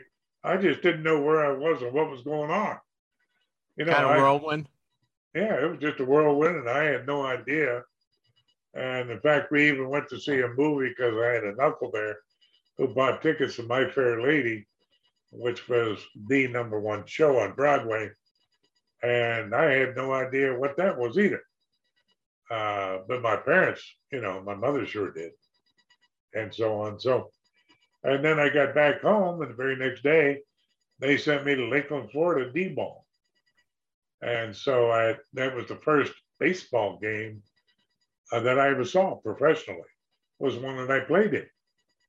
Because I never had time in Pittsburgh to go see the Steelers or the Pirates uh, or the uh, hockey uh, team, whatever. I was always busy because I played football, basketball, baseball, tennis, and cross country. Now you didn't spend that much time in the uh, major and minor leagues. You you know you you made your major league debut one week before your 19th birthday. Um, was that difficult to to come out and, and face you know grown men at, at that age? No, not really. Only because I really didn't realize where I was. I don't know if I would have realized that would not have been able to do it. But to me, I was just in that fog that I explained in the book. Yep. And uh, I spent that half a year or two months in Lakeland and then a full year at Salt Lake City in AAA, which was against my parents' uh, uh, requirements. They wanted me to go from D ball to C ball to B ball and so on. But Cleveland felt that I could pitch well enough to pitch in AAA. And as it turns out, I was the only pitcher on the team with a winning record. And at the end of the year, they brought me up and 18 years old, I'm pitching against Jim Lemon and Harmon Killebrew uh, and Earl Battey and them. But um, Tony and Toby was Tony Oliva up yet or no? No, that was kind of before he came up, right? I'm not sure. I can't remember that far back. I'm having, I'm having trouble figuring out what I had for breakfast. Got you. Well, we're speaking with Sam McDowell. Sam is a six-time American League All-Star. He led the American League five times in strikeouts. He played for the Cleveland Indians, San Francisco Giants, New York Yankees, and Pittsburgh Pirates from 1961 to 1975. And he has written a new book. It is called The Saga of Sudden Sam, The Rise, Fall, and Redemption of Sam McDowell. And Sam, uh, one one thing that that really uh, stuck out to me is that, and I think you quoted this a couple times, that you really enjoyed um, living the celebrity life. No, I didn't. Uh, you didn't. Okay. Obviously, obviously, later on, I found out that basically I'm an introvert, and I still have difficulty when I'm around a lot of people or in crowds and what have you. Uh, that's just part of my personality. But back then, it it uh, I had no concept of where I was and what I was doing and so on. Even though I had great coaches and had teammates and what have you, it was just that I was in that fog and just uh, having very limited fun, uh, getting paid doing something that I did from the time I was seven years old. And uh, I would like to say I enjoyed it to a degree, okay. which I did, but not like any normal uh, person would have. Well, the, the, let, let, us go back to a little folklore, right? Uh, in September of 1969, you uh, were in Memorial Stadium in Baltimore, and you got upset with with an umpire, and you uh, took a ball and almost threw it out of Memorial Stadium. Now, uh, is this a fish story, Sam? You know, well, I caught a fish this big, and then I caught a fish this big, and then I caught a fish this big.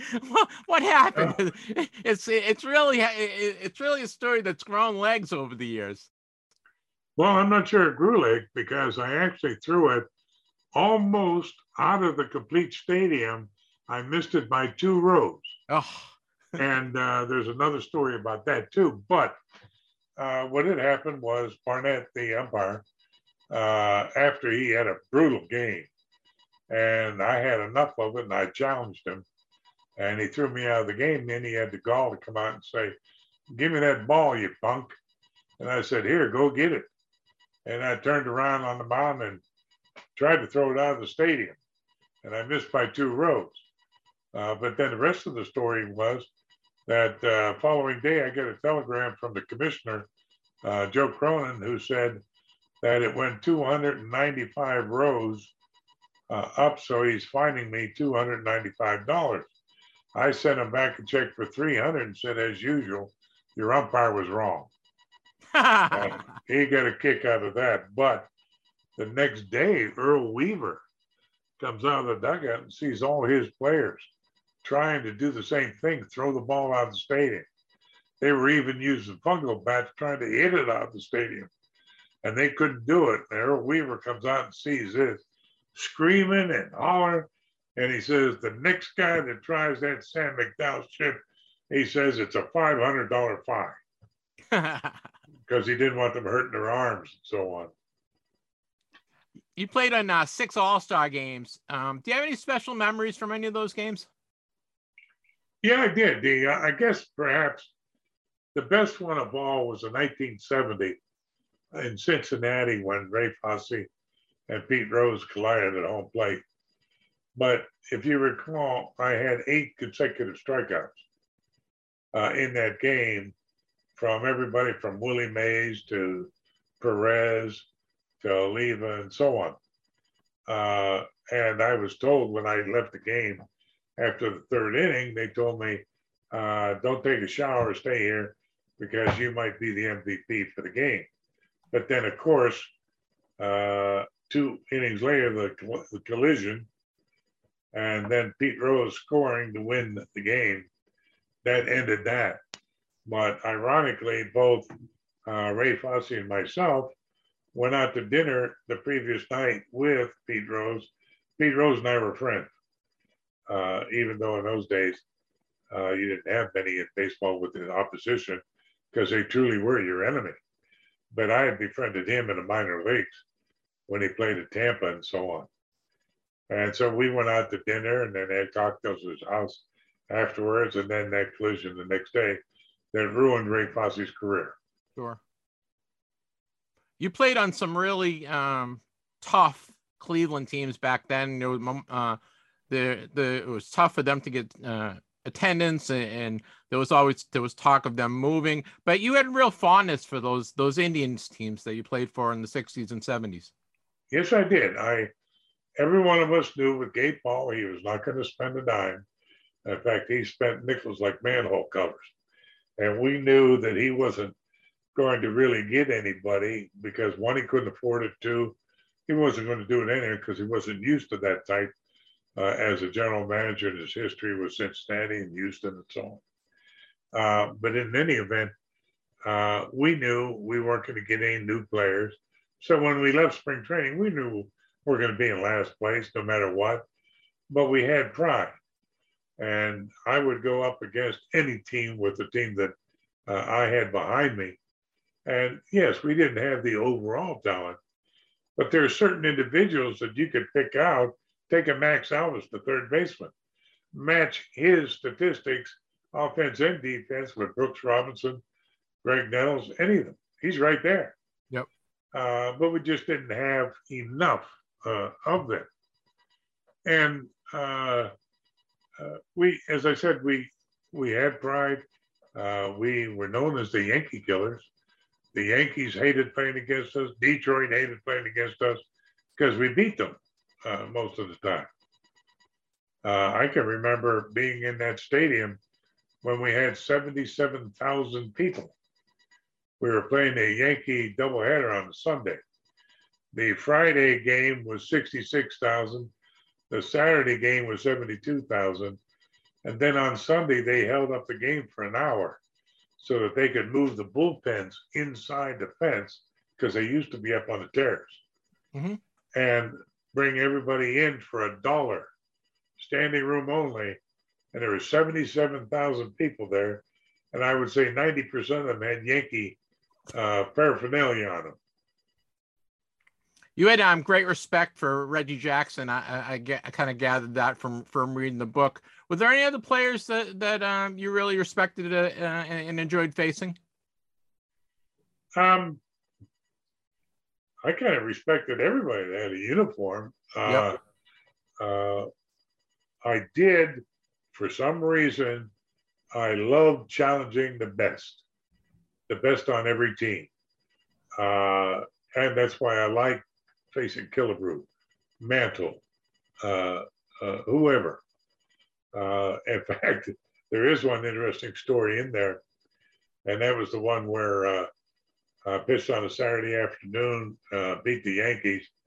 I believe it was three to one. Struck Mickey Mantle out three out of three times. And the next day was a doubleheader. So during the first game, I asked a clubhouse guy to go over and see if he could get a, a signed autographed picture from Mickey because I was starting to collect some memorabilia. And he said, okay, he did. And so in between games, he comes back with his envelope that has a picture of Mickey in it. And he signed it all right, but I can't show anybody. he wrote some some things in there that you don't show people. That's signed Mickey Mantle. You mentioned uh, collecting memorabilia and autographs, and, and, and obviously that's become a, a huge pastime and, and hobby lately. Um, what are some of the things that you collected during your playing days? Well, I used to always collect autographed balls uh, throughout every All Star game. I would get a dozen balls signed by the National League and a dozen balls signed by the American League. Uh, and I would do that throughout my career uh, and even after my career, because remember, I worked for a commissioner uh, with uh, the, being a clinical director for BAT.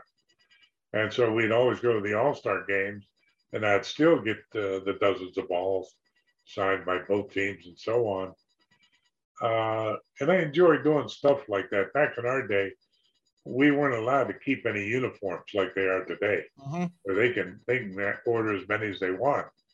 Or back in our day, they were sent down to the minor leagues, and the AAA team would use it the next year, then a Double A team the next year, and then a A team, and so on. And so they guarded them like they were gold.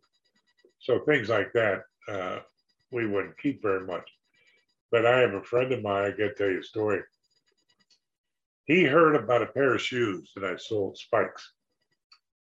And he went and tried to buy them, and he finally did. But it was for the All Star game in Cincinnati because it was the first time we were playing on artificial turf. And they were all talking about how slippery it was when it gets wet. And so I had my clubhouse guy, knowing that I was going to be pitching in uh, Cincinnati, I had him go to the shoemaker and put golf spikes on the bottom of my cleats, which he did. and uh, I used them. And all the other guys got them made the same way because later on, Kansas City had artificial turf, St. Louis, and so on, as you know. And so they were using that shoe a lot until the commissioner made it illegal three, four, five years later because he was afraid somebody might get hurt uh, with sliding into somebody with those golf spikes. But anyhow, this friend of mine, he saw them on eBay. And so he wanted to buy them, but he asked me if it was true that I had those spikes made. I said, I sure did. And I sent him a letter of authenticity and everything. Nice. And he's got the, he's got them in his case at home. Do you have um, anything special from your playing days in terms? Do you have the first your first hit? Do you have the first strike? Or do you have a ball from your first win? Do you have any uh, special personal memorabilia from your, your days? Actually, no. About uh, I'm going to say about ten years ago, I got rid of all my stuff. Okay. Uh, it was getting to be a pain in the butt trying to dust it and keep them clean and all that stuff. And I had three, four hundred balls autographed. I had trophies. I had you know, uniforms, you name it, I had it. So there was one guy that was interested in all of it. So I said, come up, make an offer, and I sold it to him. Did you, uh, when you were playing, um, did you ever, I always ask this to all the former athletes, did you ever just go into a, a, a convenience store or a, a drugstore or whatever and try to pick, buy a pack of cards to see if you could get your own card? No. No, no, no none of you guys ever did that no, never did that. One of the reasons was while I was playing, people were willing to give me, if I would autograph one, they would give me two extras. Okay. They were blank, but they'd give them to me. Yep. And so during my playing career, I bet you I had two, 3,000 uh, trading cards. Did you collect cards as a kid? No. No, no interest. How about um? I know you um you get a lot of autograph requests through the mail. Do you spend a lot of time uh, answering fan mail still? Yeah, yeah. How many? In fact, you... uh, in fact, I, I'm glad you mentioned that. We just actually changed the price structure on that, uh, mainly because I was getting too many, to be honest with you. And I had two or three people tell me that I was foolish for selling mine so cheap. And so we raised the price of all of them. But on average, I would get probably 30 a week. Well, why don't you give out your price structure just so my listeners know because they're all big TTM guys. Oh, what it is is trading cards, $20, 8 by 10 photos, 25, baseballs 40, bats 50, magazines 50, uniform 75, and all others $50. All right, great. Well, that's I mean, uh, you you know, uh, the fans, you know, as fans, we love to uh, send stuff out, and we appreciate you getting them back to us. And uh, you know, thir- thirty in, in what thirty a week? You were saying that's a pretty yeah. that's a that, that's a pretty good number still. Uh, just a couple other questions, then I'll let you go. Um, I know you you spent time with Texas and Toronto, and you know sat in on a lot of meetings. And one of the things that really you know prior after your career was your playing career was over, and one of the things that really surprised me, and I think surprised you, was that how um, deep the background and scouting goes on players. Oh, it's beyond my comprehension. I mean, uh, they go through everything, including what the that college player, high school player had for breakfast, and so on. And I don't say that jokingly. I mean, they research everything you could imagine. And I would be in awe sitting in these meetings, just listening to how they evaluate different players, uh, what the situation is and how they evaluate whether they need this player for this position or this other player that has a different personality. What personality is going to be good for the team? What personality do we have that's bad for the team, and so on. And it's amazing. It just it blew my mind. They have uh, they have one page, and I'm told it's been enhanced uh, a lot more today but they had one page that had uh, both sides.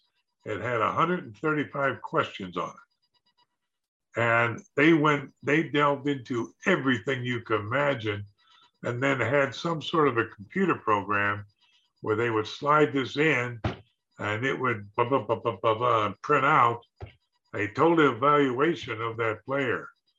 Uh, and that's why uh, it used to amaze me how they would know that this third baseman would make a good pitcher. Yeah. And they would, when they got the player, they would change him into a pitcher. You know, like we had some, like Sonny Siebert was an outfielder, Vic Davalillo was an outfielder or a pitcher, and they made him an outfielder and so on. There's an awful lot of those players today, but I never knew they had any idea about that. You know what's amazing is with all the the science and work and time put into it, it's still an inexact science, right? There's there's still the human factor that that. Well, uh, to me, obviously being in a position with all the different teams, where I was in a position of upper management, I would know and understand what they're talking about in different meetings and so on. I personally believe that one of the biggest downfalls in baseball is how baseball today has fallen in love with analytics, has fallen in love with uh, saber statistics, even to the point where I've had managers tell me that uh, he gets orders from the saberistician upstairs uh, that the general manager had signed. He's sitting with the general manager uh, on actually running the team, some of the teams. And to me, that has really ruined the game in a way. Don't misunderstand me. Statistics are vital. You need them.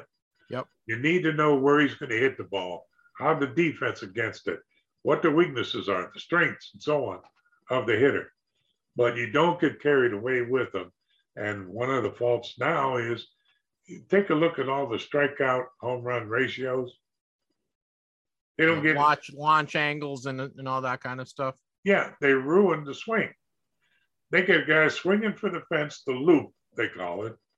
And everybody that I have ever met that's been a great hitter, and I'm talking, you can go uh, back as far as you want to. That loop was a downfall. If I saw a hitter that had that loop, I loved it pitching because I would throw him up and in and he'd swing under. There's where a lot of my strikeouts came from. Okay. But today, because the agents tell the player that you don't get paid for hit and run or bunts, uh, you got to swing for the fences. That's where the money is. And the players listen to the agent only. I actually had a conversation with a manager one time where he told me that he gave a sign for a bunt and the player stepped out of the box, shook his head no, and got in and swung for the fences because the agent told him, you know. And to me, that's bad. That's bad. Yeah, different. Plus, plus you've lost the real.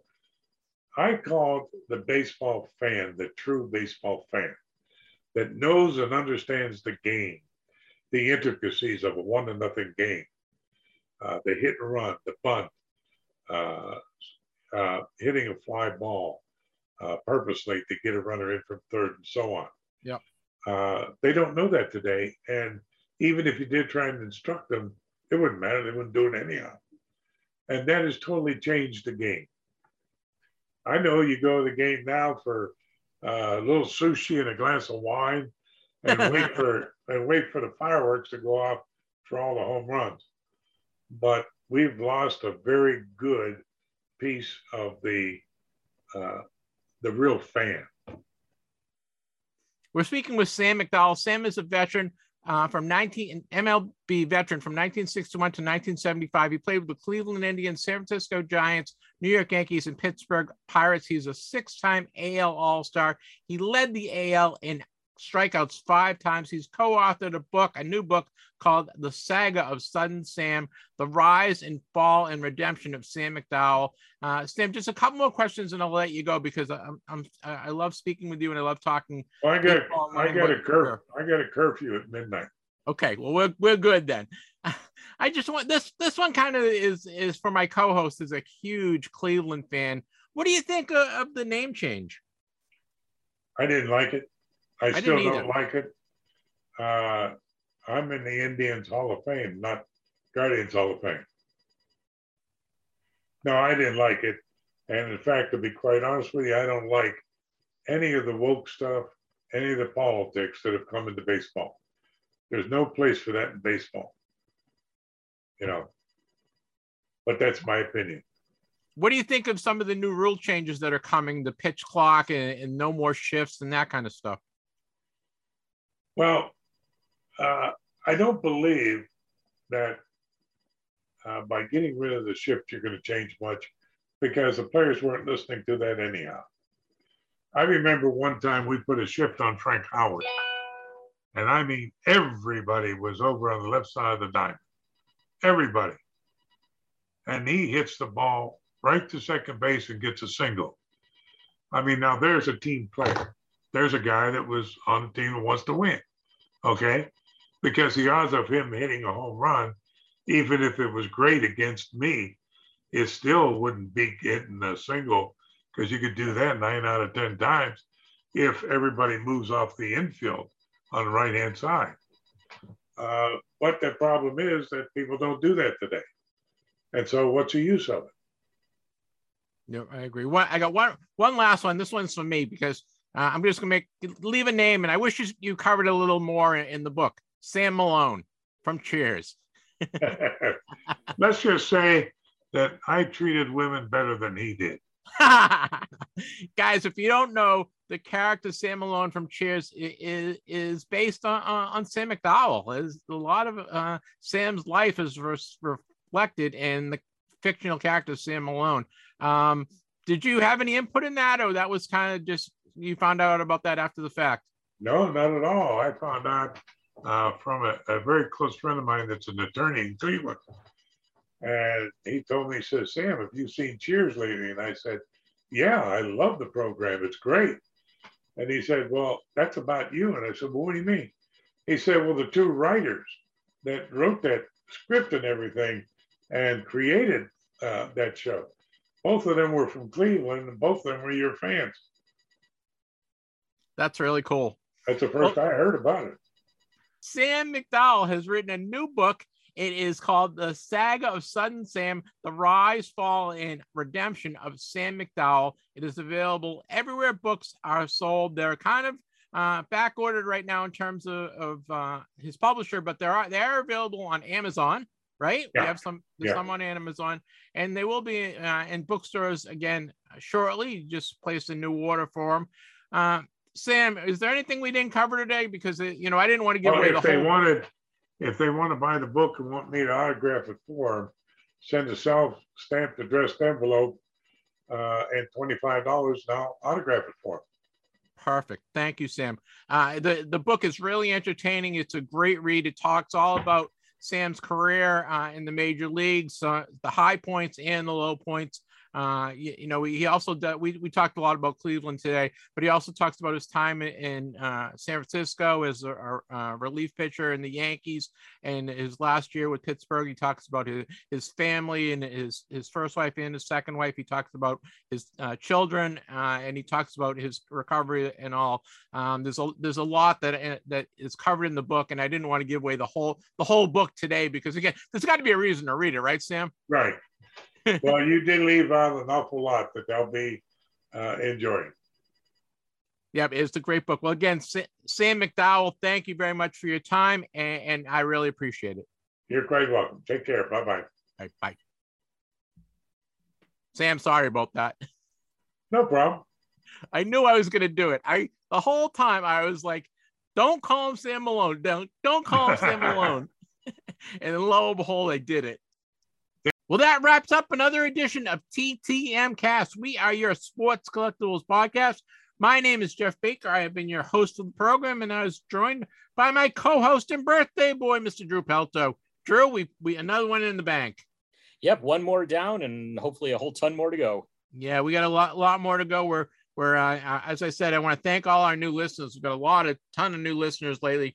I hope you guys are enjoying our show uh, please, uh, you know, let us let us know how we're doing. How do how do people reach out and contact us, Joe? You can email us at ttmcast at yahoo.com. You also reach us on our text line 978-729-0662. And of course, we're all over social media on Facebook, Twitter, Instagram, all that kind of stuff. Yeah, we had a contest going on this week. We're giving away what? What are we giving away, Drew? See if you pay attention. Yeah, that was a copy of Sam McDowell's new book, autographed copy, no less.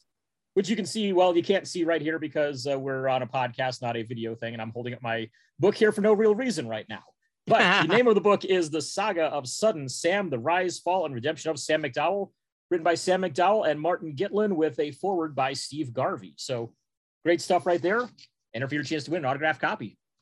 Yeah, I want to thank Sam McDowell for joining us. It was he was very forthright and uh, and uh, didn't dodge any questions and, and was really uh, upfront about his life. And he had a tough life, you know, in terms of overcoming uh, alcoholism and and uh, you know, he had tough life with, with his family. And it was really he covers that all in the book.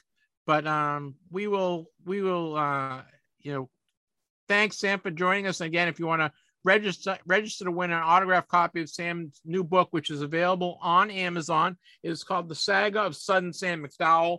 It is the rise, fall, and redemption of Sam McDowell. You can purchase that on Amazon, but you can also win uh, a copy of his new book that he's going to sign for us.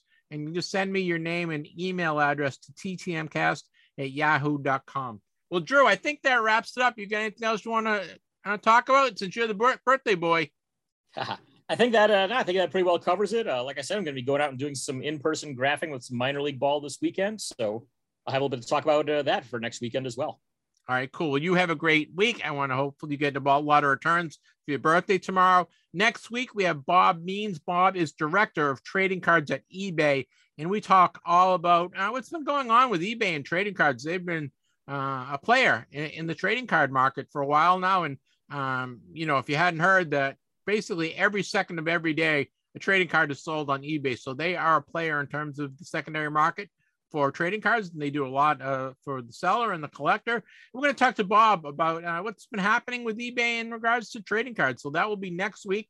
Um, I think that's it, Drew. I want to again wish you a happy birthday. Have a fantastic week. Wishing everyone many happy returns. We'll see you next week.